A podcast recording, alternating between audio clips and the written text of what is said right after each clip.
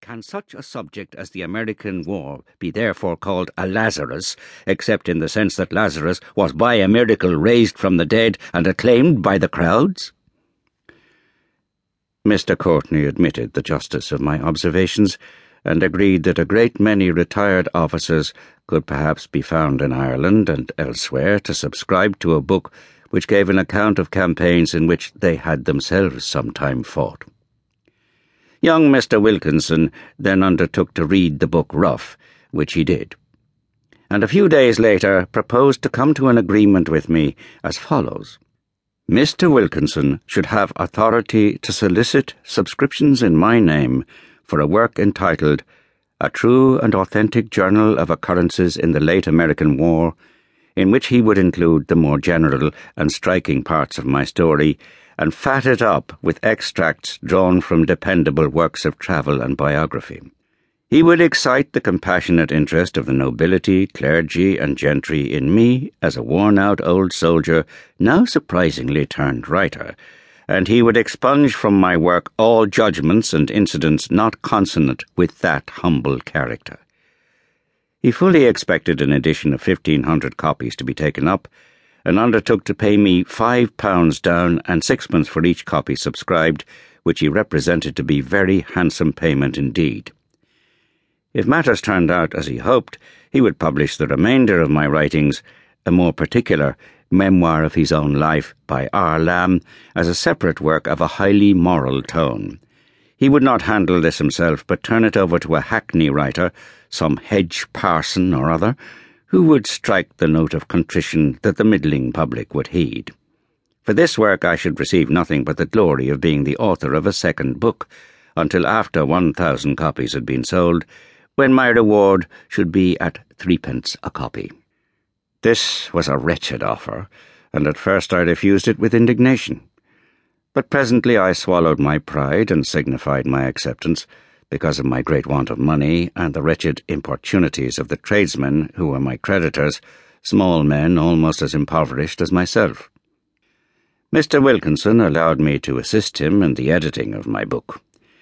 It was excessively painful for me to sit and watch him run his lead pencil through its choicest passages with a reiterated groan of, No, no, Mr. Lamb, this will never do. This was trifling, that was vulgar. The other would not only cause pain and offence, but dry up subscriptions like a styptic. However, I now had somewhat less urgent need of money than before, since my recent application for an out pension from the Chelsea Hospital had been immediately and unexpectedly granted, through the good offices of General H. Calvert, by whose side I had once fought, with His Royal Highness the Duke of York. I therefore wished to tear up the signed agreement made in an evil hour with these cognoscenti of literature, repay them the five pounds, and have my book back. But they held me to my signature, and I had no legal remedy against them. Not once did Mr. Wilkinson respect my plea to allow some particular or other to stand in his version.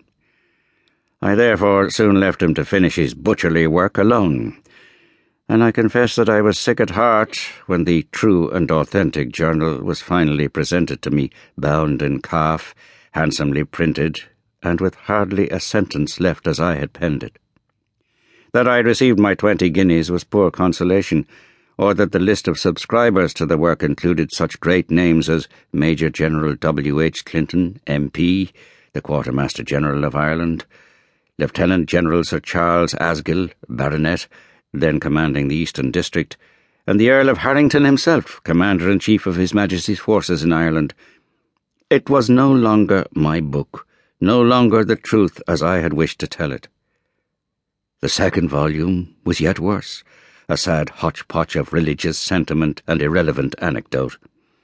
But it was at least gratifying for me to know that if I got nothing from it, the publishers got less than nothing, though they had shared their risks with a Welsh printer named J. Jones of South Great George's Street, for hardly a copy sold. Much mortified, I prevailed upon an underling of Mr. Wilkinson's, paying him a guinea, to find and restore to me the pencil scarred manuscript, which Mr. Wilkinson continually pretended, when I applied directly to him, that he could not lay his